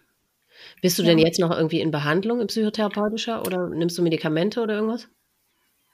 Nee, also ich nehme keine Medikamente und ich bin nicht in Behandlung und habe aber zwei ganz, ganz tolle Coaches an meiner Seite, die jederzeit da sind und mit denen ich natürlich auch das eine oder andere berede, aber einfach auch, ich sag mal, von Betroffene zu Betroffene, die mir natürlich auch ihre Hand geben kann und sagen kann, guck mal, ich bin das so gegangen, du kannst es mal probieren oder nimm auch mal den Weg. Also, die mich auf meinem neuen Weg einfach begleiten. Boah, toll. Was für eine Wendung, ne? Aber du bist ja wie eine Löwin. Du hast ja eine Kraft und eine Stärke. Das ist ja wirklich unglaublich. Also, wenn du die nicht hättest und die nicht aufbringen könntest, dann wärst du ja schon längst einfach würdest du gar nicht mehr leben, ne? Also ich bewundere dich wirklich total. Und wie du sagst eben, du machst die ganze Öffentlichkeitsarbeit und aktuell bist du in Berlin, ne? Und arbeitest mit dem WDR zusammen, ne? Also du tust so viel und stehst da an vorderster Front und zeigst dich und also ich finde das wirklich ganz, ganz toll. Ja, also ich denke auch, das ist meine Aufgabe. Also es ist immer, ich bin zum Beispiel demnächst auch in Köln und in Düsseldorf und da stehen auch noch ein paar Projekte an, aber ich habe so viel Spaß dabei. Das glaubt man gar nicht so bei dieser schweren Thematik, aber es ist eben, ich sag mal, ich habe das erlebt und daraus kann ich so mein Wissen quasi mit den anderen teilen, die das eben noch nicht haben. Und das macht super, super viel Spaß. Und mein Wunsch ist eben auch irgendwann, Betroffene zu begleiten. Also ich meine, ihr könnt mich auch gerne anschreiben oder beziehungsweise die Menschen, die können mich alle auch anschreiben. Und also über meine öffentlichen Accounts. Und die verlinke ich auch. Man muss auch nicht... Ja. Oder so, ja, gerne. Mhm. Und man muss ja nicht einfach sagen, okay, du, ich habe das und das. Also manchmal hilft es auch einfach, wenn man nur zuhört, wenn die Person das Gefühl hat, okay, guck mal, die meint es ernst und da ist jemand, der mir zuhört. Und das ist auch schon ganz, ganz wichtig, dass man einen hat, wo man sich festhalten kann. Und deshalb mache ich eben auch diese Projekte und Ja, ist im Prinzip das Gleiche wie gut. Ich habe das natürlich in einer völlig abgeminderten Version, aber eben, ja genau, deswegen bin ich ja auf die Idee mit diesem Podcast gekommen, ne? Aus genau der gleichen Motivation wie du. Aus dieser ganzen Scheiße, kann man dann irgendwann was Gutes machen und sich mitzuteilen und auch auszutauschen und auch Menschen eben die Hand zu reichen oder da durchzuführen oder so. Ja, es gibt einem selber wahnsinnig viel Kraft und eben allen Beteiligten ja eben ganz, ganz viel Kraft, ne? Das ist ja dann das Tolle. Irgendwann kann man es dann irgendwie wenden, ja. Ja, und ich bin davon überzeugt, dass es ganz, ganz viele Menschen gibt. Also ich gehöre ja auch dazu, die froh sind, dass es zum Beispiel auch so einen Podcast gibt, den du machst, weil das zeigt zum Beispiel mir auch nochmal die andere Seite oder gibt Menschen allgemein, die das jetzt nicht erlebt haben, die das vielleicht auch nicht selbst irgendwie im Kreis haben, auch mal diesen Einblick, den man zum Beispiel auch in Büchern nicht kriegt. Da stehen ja ganz, ganz viele Dinge drin und aber so dieses Gefühl und einfach den Menschen auch mit seiner Persönlichkeit kennenzulernen, mit der Geschichte dahinter und einfach, das ist nochmal was ganz, ganz anderes und das ist wunderschön und deshalb, ich bin auch sehr, sehr froh, dass du das auch machst. Ach, danke. Ja, ich bin ja froh, dass wir zusammengefunden haben, weil, genau wie du sagst, weil so die Bücher, so Literatur oder auch irgendwelche Hörbücher oder was das es gibt, das sind alles so Ratgeber, ne? Das sind nie die echten Menschen, nie die Opfer, nie die Überlebenden, nie die Betroffenen, die selber reden. Und deswegen war ich so erstaunt, dass, ich weiß gar nicht, ob es mit dem, was du erlebt hast, ob es da irgendwie einen Podcast gibt, weiß ich gar nicht. Ich war so erstaunt, dass es das eben mit dem Thema Suizid, gab es das bisher gar nicht. Das konnte ich mir gar nicht vorstellen, weil das ist doch das Einzige, was einem hilft, ne? Wenn man authentische wenn man einfach Betroffene wirklich erzählen hört und wie die das geschafft haben, damit weiterzuleben oder was denen passiert ist. Also deswegen, mach doch einen Podcast, Jasmin. Ich bin, also, ja, als ob du das gespielt hast, ich bin aktuell sogar dabei. Also ja? Ich bin am Überlegen. Das ist jetzt mein zweiter Podcast, wo ich zu Gast bin. Ich habe jetzt schon mal einen Podcast gedreht, da ging es um Sexualität aus Sicht einer Betroffenen. Und jetzt eben den Podcast mit dir ist der zweite.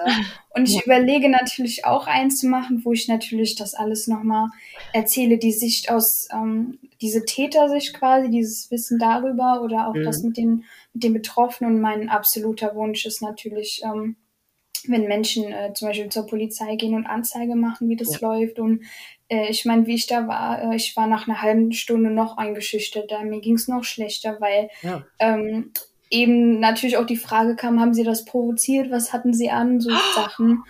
Und ich eben die Betroffenen gerne an meine Seite nehmen würde und mit denen diesen Weg gehen würde und sage, okay, also auch wie ich es jetzt mit dem Wissen machen würde, zur Polizei gehen und sagen, okay, aber Entschuldigung, wie soll sich ein kleines Kind gegen einen Erwachsenen wehren? Ja. Also das ist zum Beispiel anatomisch schon gar nicht möglich. Ja, oder wenn man mit dem Leben mit dem eigenen Leben bedroht wird, mit dem Leben der Schwester, mit dem Leben des, weiß ich nicht, Hundes oder so, oder Meerschweinchen oder was auch immer. Das ist nicht einfach. Und einfach diesen Weg zu gehen, mich dafür einzusetzen, dass es zum Beispiel auch Büros gibt, die da angepasster sind oder eben, dass es eine Möglichkeit gibt, mehr mit Frauen darüber zu kommunizieren oder irgendwie nochmal mehr eine andere Ausbildung, die einfach intensiver, auch mit dem Weißen Ring zum Beispiel, sich dann noch viel, viel mehr drum kümmern und einfach dieses Wissen noch mehr in die Welt zu schaffen, dass man gar nicht schuldig ist und auch zu zeigen, wie das abläuft, weil das sind Dinge, die können natürlich nur Betroffene wissen, aber auch nur in einer gewissen, einem gewissen Bereich. Und wenn darüber alle Kenntnis haben, das wäre, glaube ich, viel, viel einfacher. Eben. Also deswegen, ich meine, wir haben das Jahr 2021, es hat ja jeder Idiot, wenn man so sagt, einen Podcast über jeden Scheiß. Und da sollte man doch in erster Linie vor allem über die wichtigen Themen, die wirklich relevant sind, auch auf jeden Fall einen Podcast machen. Weil ich finde das wirklich, ich stelle mir gerade vor, das, was du alles nicht hattest, nämlich Kinder oder Jugendliche, denen das auch passiert ist. Tipps, wo kannst du dich hinwenden? Wo wäre jemand für dich da? Überleg doch mal, du hättest damals so einen Podcast gegeben und du hättest solche Ratschläge und Tipps gehört und hättest gehört, ich bin gar nicht alleine und das ist tatsächlich nicht normal, was hier mit mir passiert. Was Besseres kann es ja gar nicht geben eigentlich, ne? Absolut, vor allem gerade jetzt in dieser heutigen Zeit, ich meine, jeder hat ein Handy mit Internet inzwischen, auch die kleinen Kinder und kleine Kinder ist vielleicht übertrieben, aber natürlich ab Kinder. Ab der 5. Klasse spätestens, also ab 10. Und ich meine, wie schnell geht das, dass man selbst als Erwachsene plötzlich Bilder kriegt, die man gar nicht angefordert hat. Geht's ja zum Beispiel auch schon los und das ist alles super, super wichtig. Ja, genau. Und deswegen, es dürfen halt nie so Ratgeber oder so sein, sondern es muss einfach authentisch sein, dass die Kinder oder dass die Jugendlichen denken, ja, guck mal, die hört sich genauso an wie ich, die ist so alt wie ich oder damals war oder wie auch immer. Ja, also ich fände es eine gute Sache, wenn ich die Zeit hätte. Nur gut, das ist natürlich gar nicht mein Metier, aber deswegen, ich finde das total schön, dass wir jetzt heute da irgendwie so die Kreuzungen quasi haben stattfinden lassen zwischen diesen beiden Bereichen da. Ich meine, schön ist es natürlich eigentlich überhaupt gar nicht. Es ist eigentlich ganz furchtbar, dass wir beiden irgendwie Sachen erlebt haben, die jetzt dafür gesorgt haben, dass wir zueinander finden. Also ich freue mich natürlich. Also ich verstehe mich nicht. Ich glaube, du weißt, wie ich es meine. Alles gut, ja. Ja, natürlich. Also, ja.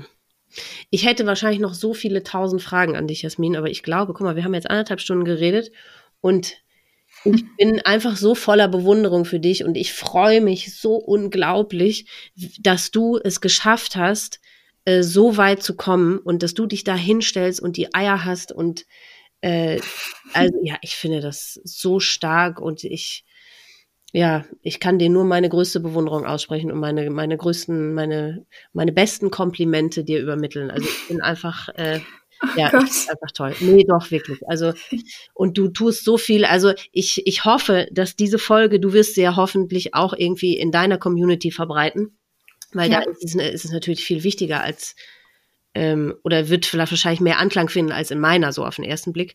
Aber ich hoffe wirklich, dass das so viele Leute wie möglich hören, um eben auch dahingehend, was dir passiert ist, ein bisschen wacheres Auge einfach und ein wacheres Ohr irgendwie zu haben, ne?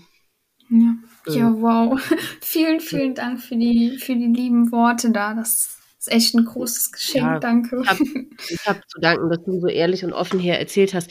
Gibt es irgendwie ganz zum Schluss noch irgendetwas, was du sagen möchtest? Hast du noch eine Botschaft, wobei das hast du eigentlich gerade schon alles gesagt, aber gibt es zum Abschluss noch irgendwas, was du sagen möchtest?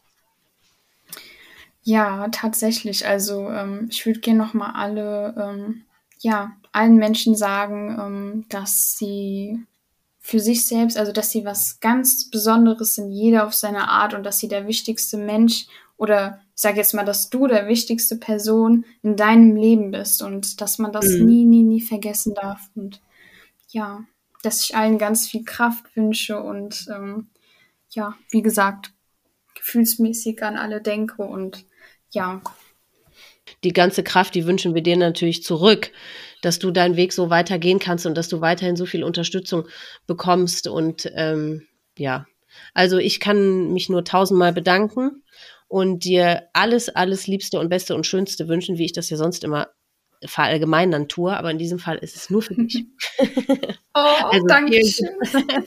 Also vielen Dank, liebe Jasmin. Danke dir auch. Das war Jasmins Geschichte. Liebe Jasmin, in unserem Gespräch gerade habe ich dir schon gesagt, wie sehr ich dich bewundere und wie sehr ich dir danke.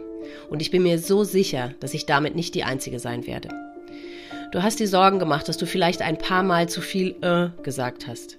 Kein Mensch da draußen hat nur auch ein einziges gehört. Das verspreche ich dir. Sie haben alles andere gehört, nur das nicht.